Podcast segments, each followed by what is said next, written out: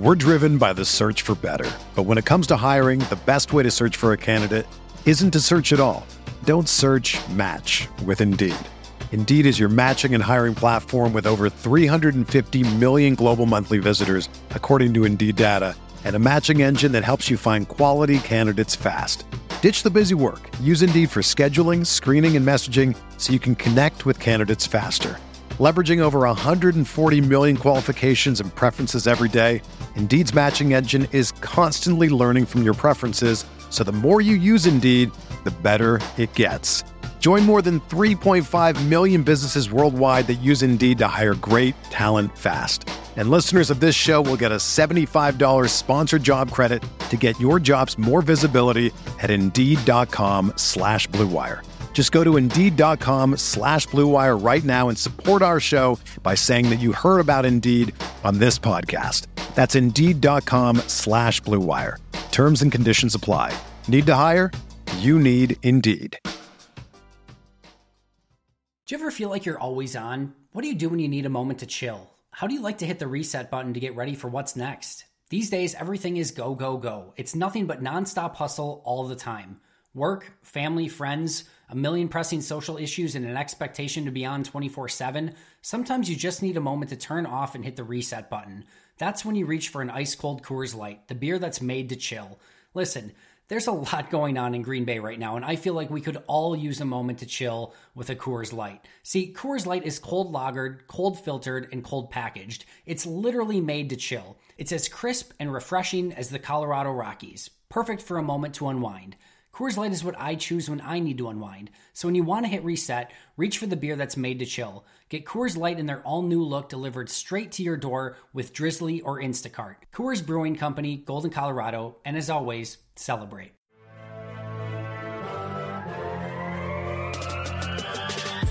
twenty minutes a day, three hundred sixty-five days a year. This is the Pack-A-Day Podcast. Welcome in, everyone, to another edition of the Pack-A-Day Podcast. Thanks again for joining us today. My name's Dan Kotnick, and uh, we are in the middle of our decompression, our debriefing from the twenty twenty N F L Draft. And today on the podcast, um, our crew is going to take a look at uh, what happened, what didn't happen, and what could have happened for the Packers in the middle round there on uh on day three at rounds four and five. Um, joining me today are my two partners in crime for this month. I've got uh, Rob Rieger. Rob, how you doing? I'm I'm doing great, Dan. Th- thanks a lot. And, uh, you know, I was, I was kind of looking forward to breaking down the, fo- the fourth round pick, but uh, unfortunately yeah. that didn't happen, but uh, uh, we'll, we'll make do.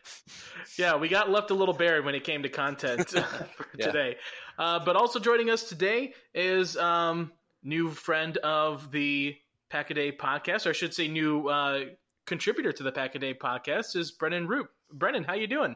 I'm doing great. Thanks, Dan. Uh, I'm little. I'm really excited to talk about these. This one pick. Uh, you yeah. guys order your Jordan Love jersey yet? Not yet. Not- Yeah, I, th- I think I'll wait till after uh, Aaron Rodgers' uh, cap number or his cap casualty number fall, falls below thirty million. Yeah, yeah, I I might go like the Scherzi first, like get like the T-shirt jersey first before go. I go full jersey for with Jordan Love. Um, but uh, I obviously the, our crew's talked a lot about that pick and everything else that the Packers have done here in the twenty twenty draft. And so uh, we have got the first two rounds of that day three. Um, you know, this is a time that you can find guys that, uh, you know, are more of those diamonds in the rough, uh, you know, sleepers that we that we had kind of talked about, Rob, last week in our mock draft and everything. Um, so we're looking at four and five. And uh, like we said, the Packers originally had a fourth round pick coming into uh, the twenty twenty draft. But after day one, that was no longer the case, as that went uh, went away in the, the trade up for Jordan Love. So um, before we get to the the Packers pick in the fifth round, uh, the new linebacker Kamal Martin, we'll talk about him. Um, let's take a look at what could have happened there in uh, at pick one thirty-six in the um, in the fourth round, guys. It uh, went to. Ended up being uh, the Rams who picked um, the tight end Bryson Hopkins out of yep. Purdue. Uh, but between that pick and the one that the Packers ended up making in round four, Rob, uh, there's a significant amount of talent that, you know, could have ended up becoming Packers. There, there is. And, uh, you know, what's funny is I'll, I'll start out with Bryson Hopkins because I, I saw, you know, I was reading some things about uh, Josiah DeGuara, that Bryson Hopkins was the player that was most compared to him. And uh, a lot of the pundits out there, and, and who knows what's going to happen with his career, were saying that Bryson Hopkins kind of is the same type of player, but does this, but, but a little bit better than uh, Josiah. Now, let's hope he's not, but it, it's kind of funny that he's the actual pick. And then Matt LaFleur's, basically his mentor um, with the Rams, actually picked Bryson Hopkins to uh, to play tight end and kind of the H-back role. So so I thought that that was kind of interesting. So it'll be very interesting to kind of follow his career to see how he does. The guys that I have, and, and I'll turn this over to Brennan in a second, that, that I kind of had my eye on at that pick is Amik uh, Robertson, a cornerback out of Louisiana Tech. Uh, I watched a lot of film about him and actually had him as one of my sleepers for the Cheesehead T V draft guide uh, as one of the players that I felt, you know, we might take a look at to maybe replace like a Shandon Sullivan in there. Um, the other guy is Antonio Gandy-Golden, Goldson um, from Liberty. He was the, the other guy that uh, big receiver, like a really big receiver, talented mm-hmm. guy. And I kind of had my eye on him. He went about four picks after After, uh, let's see, one, two, three. So he went yeah, about six picks after. So, and then the third guy, actually the third guy, and then I'll turn it over to Brendan to get his thoughts, is the center from Wisconsin, Tyler mm-hmm. Beatis. Um, and he went to the, he went to the Cowboys in the last pick of that round. And we did, you know, in the sixth round end up taking a center, but you know, who knows what could have happened had we stayed at that fourth round pick. Um, what are your thoughts on that, Brendan? Yeah, I actually have one of the same guys that you had too, Antonio Gandy-Golden. He's actually someone that I was hoping would fall to the fifth round, but he got snagged up, like you said, a few picks after one thirty-six. Like you said, big body receiver. I think he would have been a good red zone threat. He maybe isn't the most dynamic athlete, but he's got a little juice to him. I think he forced uh, a couple of missed tackles. I think Pro Football Focus had it for like seventeen missed tackles this past season. Uh, big body. I think he kind of reminds me of Herman Moore.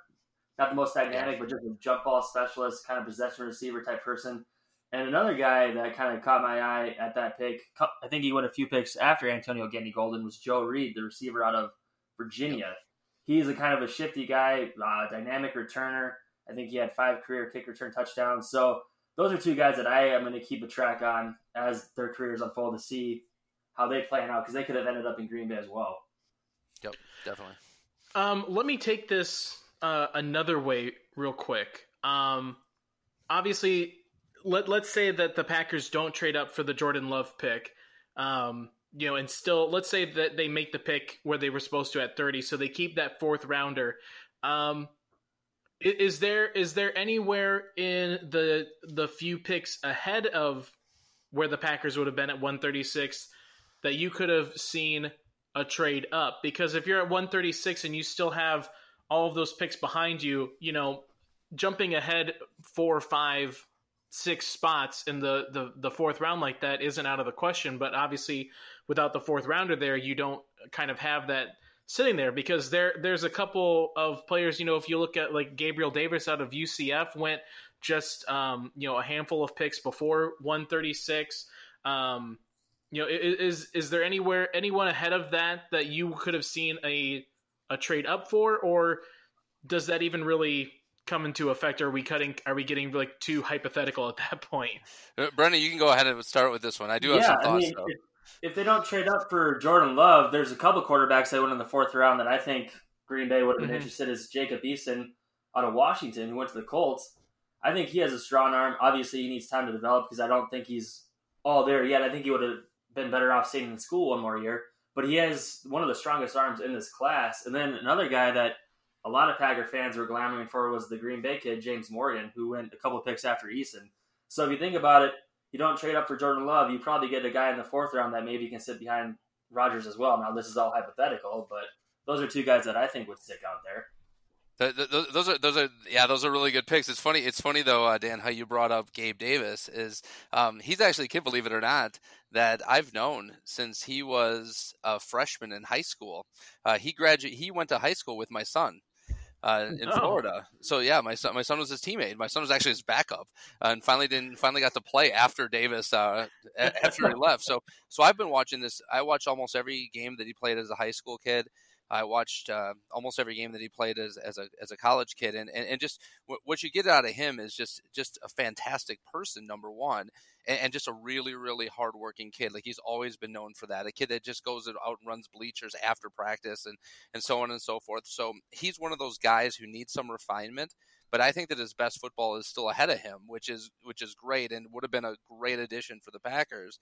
Um, the other one, you know, obviously you said you said Morgan. But there's kind of another angle to this, too, that we haven't talked about.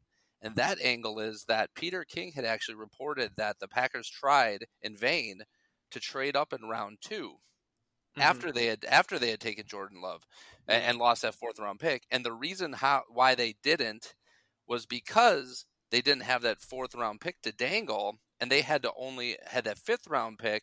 And nobody really wanted to trade back that far.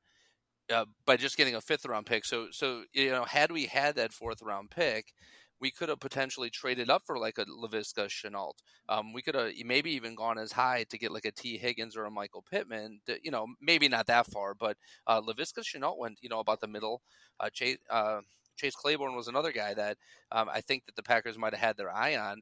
And then uh, I guess Brian Gutekunst, according to Peter King, said that once a couple of the guys that they had targeted had gone off the board, they just, you know, stood pat and then drafted A J Dillon. So um, that's another kind of interesting angle that had we kept that fourth round pick, uh, we yeah. probably could have traded up to get the get the probably a guy like Chenault. Yeah, that's that's very true. Um, I mean that people people don't really realize that that fourth rounder that that holds a lot of weight when it comes to, you know, uh, the trading ability when it, you look at the. Um, The, the the pick value chart. That fourth rounder has a lot of value to it, and so there there was a lot. And then I mean, like even looking into the fifth round, like there there's a lot of talent there that, you know, um, Rob, like you and I especially had kind of mentioned some of these guys when we were talking like our mock drafts falling to this uh, part in the draft. Like I saw um, Colton McKivitz, like I I loved him, the the offensive tackle out of uh, West Virginia, fell to one fifty-three, you know, obviously like some of these, like when you get into the fifth round, um, I don't know, if, like, correct me if I'm wrong. Like, can you, can you, re- how far like down the list of, of picks can you look at and say, you know, they could have been Packers in the fourth round before you say, well, they were actually fifth round talents and shouldn't have been taken at the fourth round, or, or is there really a, a limit? Like you pick the guy that you want when you want him.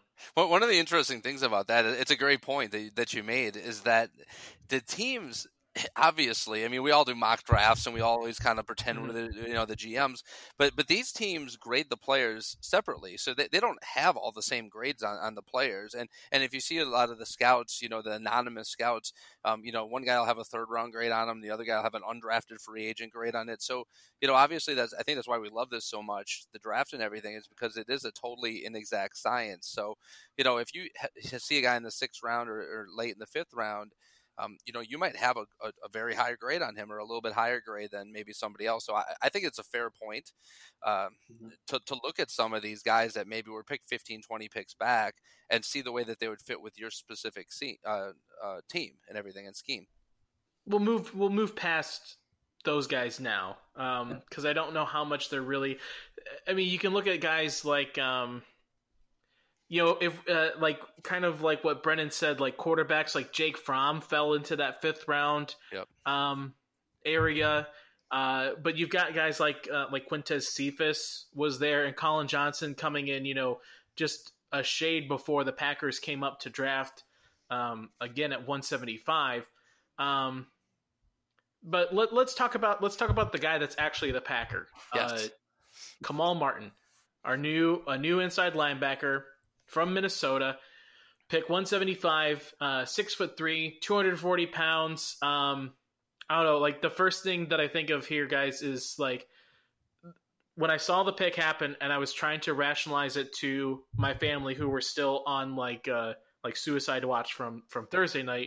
Um, you know, if you, if you didn't draft a defensive lineman to go alongside Kenny Clark of the run defense, this is kind of like the next best thing, right? Like this is a run stopper, right?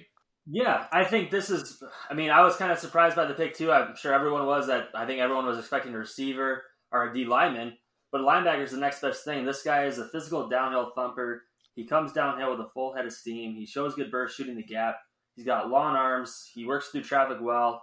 And on top of that, he's maybe not like an Isaiah Simmons in coverage, but he looks comfortable dropping in the zone. I don't know how he's going to match up going man-to-man, but I don't know what your thoughts are him, Rob.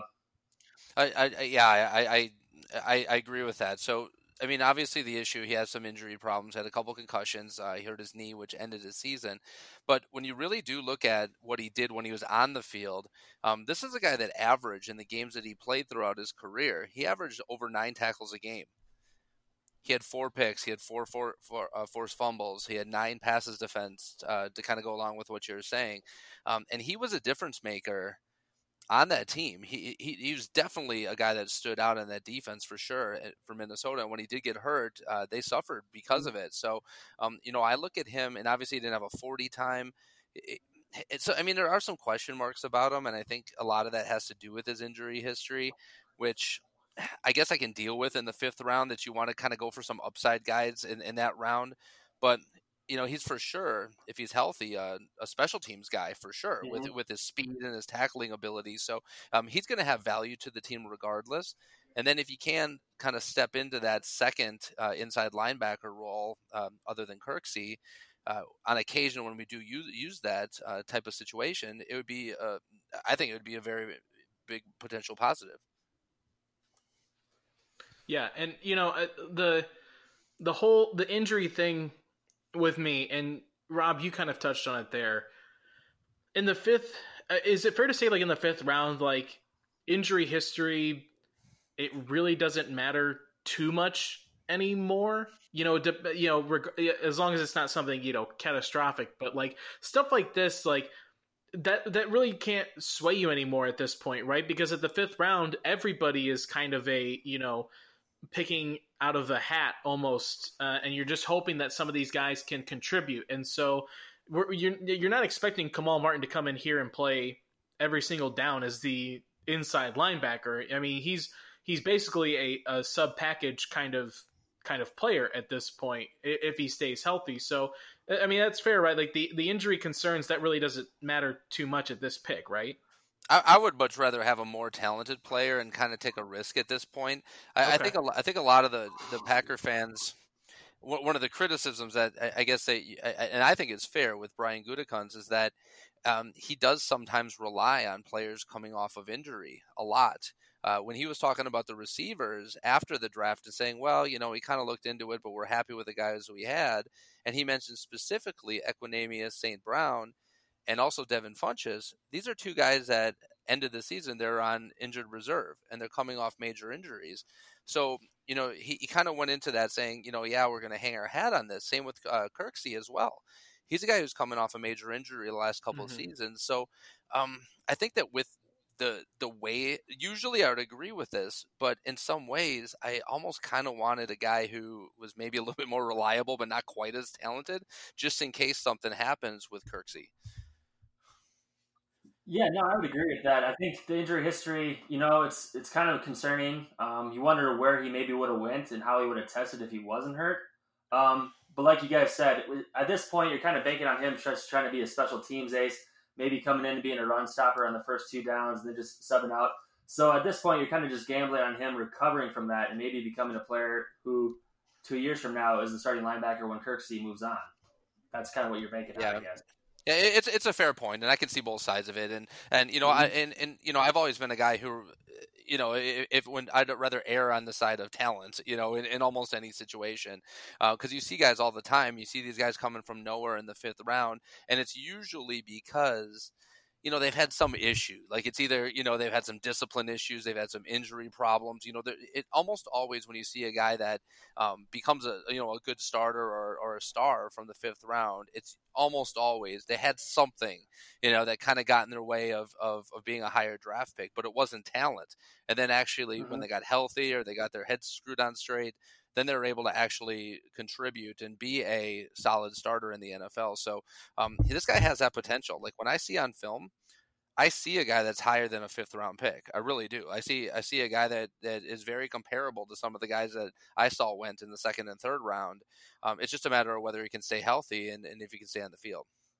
Yeah, it was a lot of fun watching him play against, working against the run. The Packers kind of need that physical presence up front playing that linebacker spot. They need someone that is going to stick his head in there, come downhill in a hurry, and just make a play. I mean, he didn't always like make the tackle, but he caused disruption. That's kind of what the Packers are looking for there. Agreed. Yeah, definitely.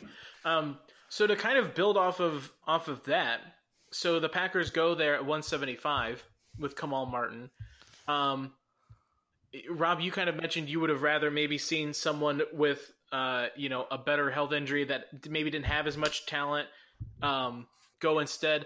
The guys that went after Kamal Martin at one seventy-five, um, are there is there anybody there that you've highlighted as I, I would have preferred – you know, this instead at one at one seventy-six, or uh, you know, is there anyone that you that you saw that you got passed up that you wish could have happened differently? You know, what's funny is that the pick right before us, and you know, I was watching this draft, and, yeah. and kind of the guy that I had my eye on was the, was the guy Murchison from Same. North Carolina State, and you know, he was kind of the guy I was crossing my fingers would make it. So I don't know if we, you know, even looked at potentially like hopping them to get to get up even a couple spots and maybe giving up a seventh rounder or something to move up there. Um, he was the guy that I definitely had my eye on. I was hoping we'd have. Um, the other guy, maybe from the outside, is that Anai from, from Utah. He had a very, mm-hmm. very productive career at Utah. Um, he was fir- first team all-conference. He was a very big disruptor there. Now, I guess the question would be whether he could actually be sort of that stand-up outside linebacker. He doesn't have really the bulk to become like a defensive end in our three four, but he would have to maybe lose a little weight or gain a little, you know, try to try to work on that, so slimming down to become that. The other guy, and here's the guy that um, I really had my eye on, um, is the guy from Baylor. And I don't know, so and then I'll turn it over to you, but um, the defensive Roy, tackle, yeah, Roy from from Roy, Baylor, yeah. Um, Him and also Donovan Peoples-Jones was another guy from a receiver yep. position. So I mean, I, I mean, I'm I'm hogging this segment a little bit, but uh, I, I was I, I was I was I was dude, I was sitting there watching this draft, waiting like it seemed like hours for the Packers to pick, and then as they're picking, I'm thinking, okay, you know, we had this guy available, this guy available, this guy available. I'm all fired up. Um, I'm not dissing the pick of Kamal Martin. It's just that I maybe thought that we would go in a different direction uh, with either defensive tackle or the wide receiver position. Yeah, I would kind of agree with you uh, on Bradley Anai. He was one of my favorites in this class. I'm surprised that he fell to the fifth. He's not the most explosive guy, but he's just a technician as an edge rusher, and I'm surprised he lasted that long. And I know the Packers have the Smiths and Rashawn Gary already there, but you can never have enough pass rushers. And so I think that he would have been a very value pick at that point. And another guy, like you already talked about, was Donovan Peoples-Jones, who's a I think he's a better athlete than a receiver, but at this point, that late in the draft, I would be willing to bet on his athletic upside to be turning into a solid receiver. So those are two guys that kind of stood out to me there that I was hoping they would take.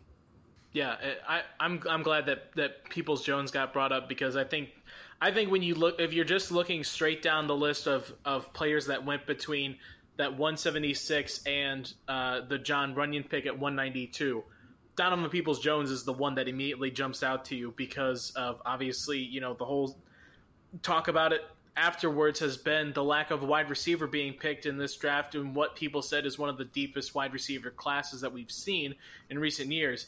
And Peoples-Jones was somebody that uh, a lot of mock drafts were having go to the Packers, and, you know, falling to there is, is, is a tremendous value. And, you know, honestly, I can't believe that the Packers also passed up on um, – on Blake Ferguson, the long snapper out of L S U. Like, how do you let a talent like that fall past and fall into the sixth round like that? Like, I, un- inexcusable that, that that happens. I, I just, I honestly can't believe, like, how pissed could you, would you be if you are a guy like Donovan Peoples-Jones or Alohi Gilman, who went right after him, that a long snapper got picked before you in the sixth round. That's just that. That's crazy. I don't. I don't know what you.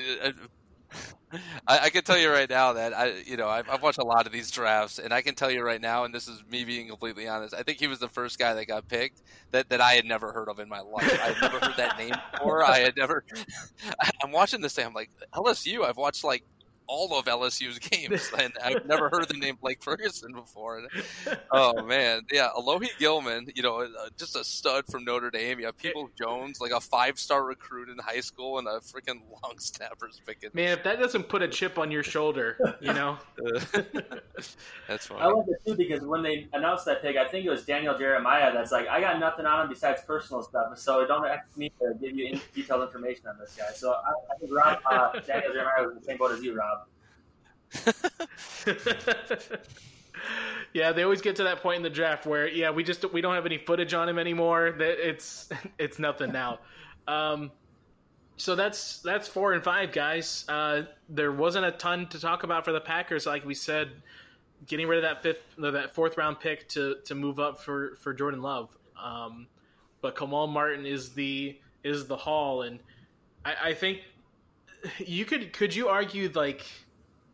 That that's one of the more important picks because after the after that third round pick, there was such a gap between their next pick that that one kind of has to be one that you are trying to hit on the most because you've you've had to wait for for so long. I mean that's that's kind of like what they were saying when um, when they they drafted uh, the tight end from Cincinnati. I, I've still no idea how to say his last name. I haven't learned it yet.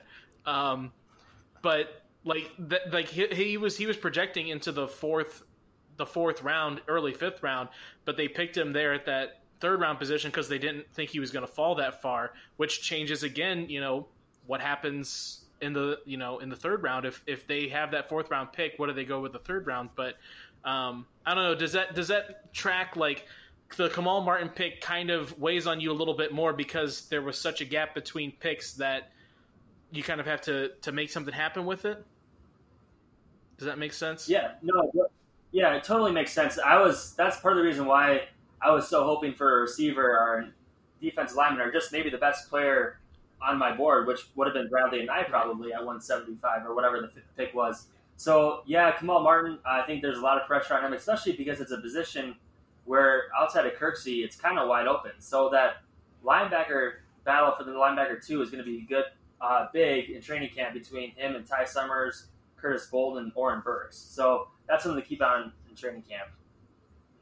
Yeah, I, I would I would agree with that. You know, I think that's an important pick, and you know, I, you know, there's so many variables in the draft, and so many things that you know could have happened and, and might have happened, and you know, there's there's going to be a lot of I think in this draft more than any other draft, kind of second guessing, and um, I hope that the fans out there give.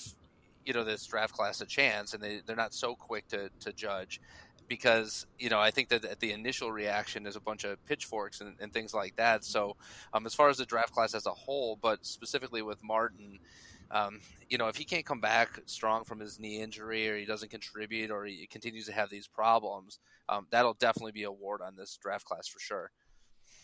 Yeah, definitely. Um, all right, guys. I think that is all we can squeeze out of a, out of one fifth round pick for here so far. But congratulations on what we were able to get out of it. That was that was really good. Um, make sure, guys, uh, for the rest of the off season that you're following the podcast. Uh, you can follow us on Twitter at Pack-A-Day Podcast. New episodes each and every day. Um, we are all three on Twitter as well. You can follow us there. I'm on there at D K all the way. Uh, Rob, where can people find you? At N F L Draft Regs, R E G S. Perfect. And Brennan, yourself? At Royal, like Crown, and then underscore Roop, R U P P. Perfect. All right, guys. Uh, thanks again for joining us. I think that does it for our our uh, our draft class uh, group, guys. It, it was be- it's been a lot of fun um, talking draft this whole month. It, I think it gave us a really good escape for a little bit. But uh, it's been a pleasure doing this with you guys. A lot of fun. Yeah, it's it's been great. And, and Dan, you've been you know nothing short of, short of spectacular running these and, and getting everything ready. And uh, it's been great working with you as well, Brennan. Uh, good job. Yeah, same to you, Rob. It was a pleasure working with you. I learned a lot from you. And Dan, same as you. Thanks, guys. I appreciate it. You know, you you two were the you, you two were the scorers. I, I'm just throwing I'm throwing the. the lob up for you to dunk it down. So yeah, that that's, this is, that's how it worked. And it, it worked out perfect, guys. Uh, so thanks again, everybody, for listening uh, for this month with our group here. We appreciate you. And uh, as always, go Pack Go. Go Pack Go. Go.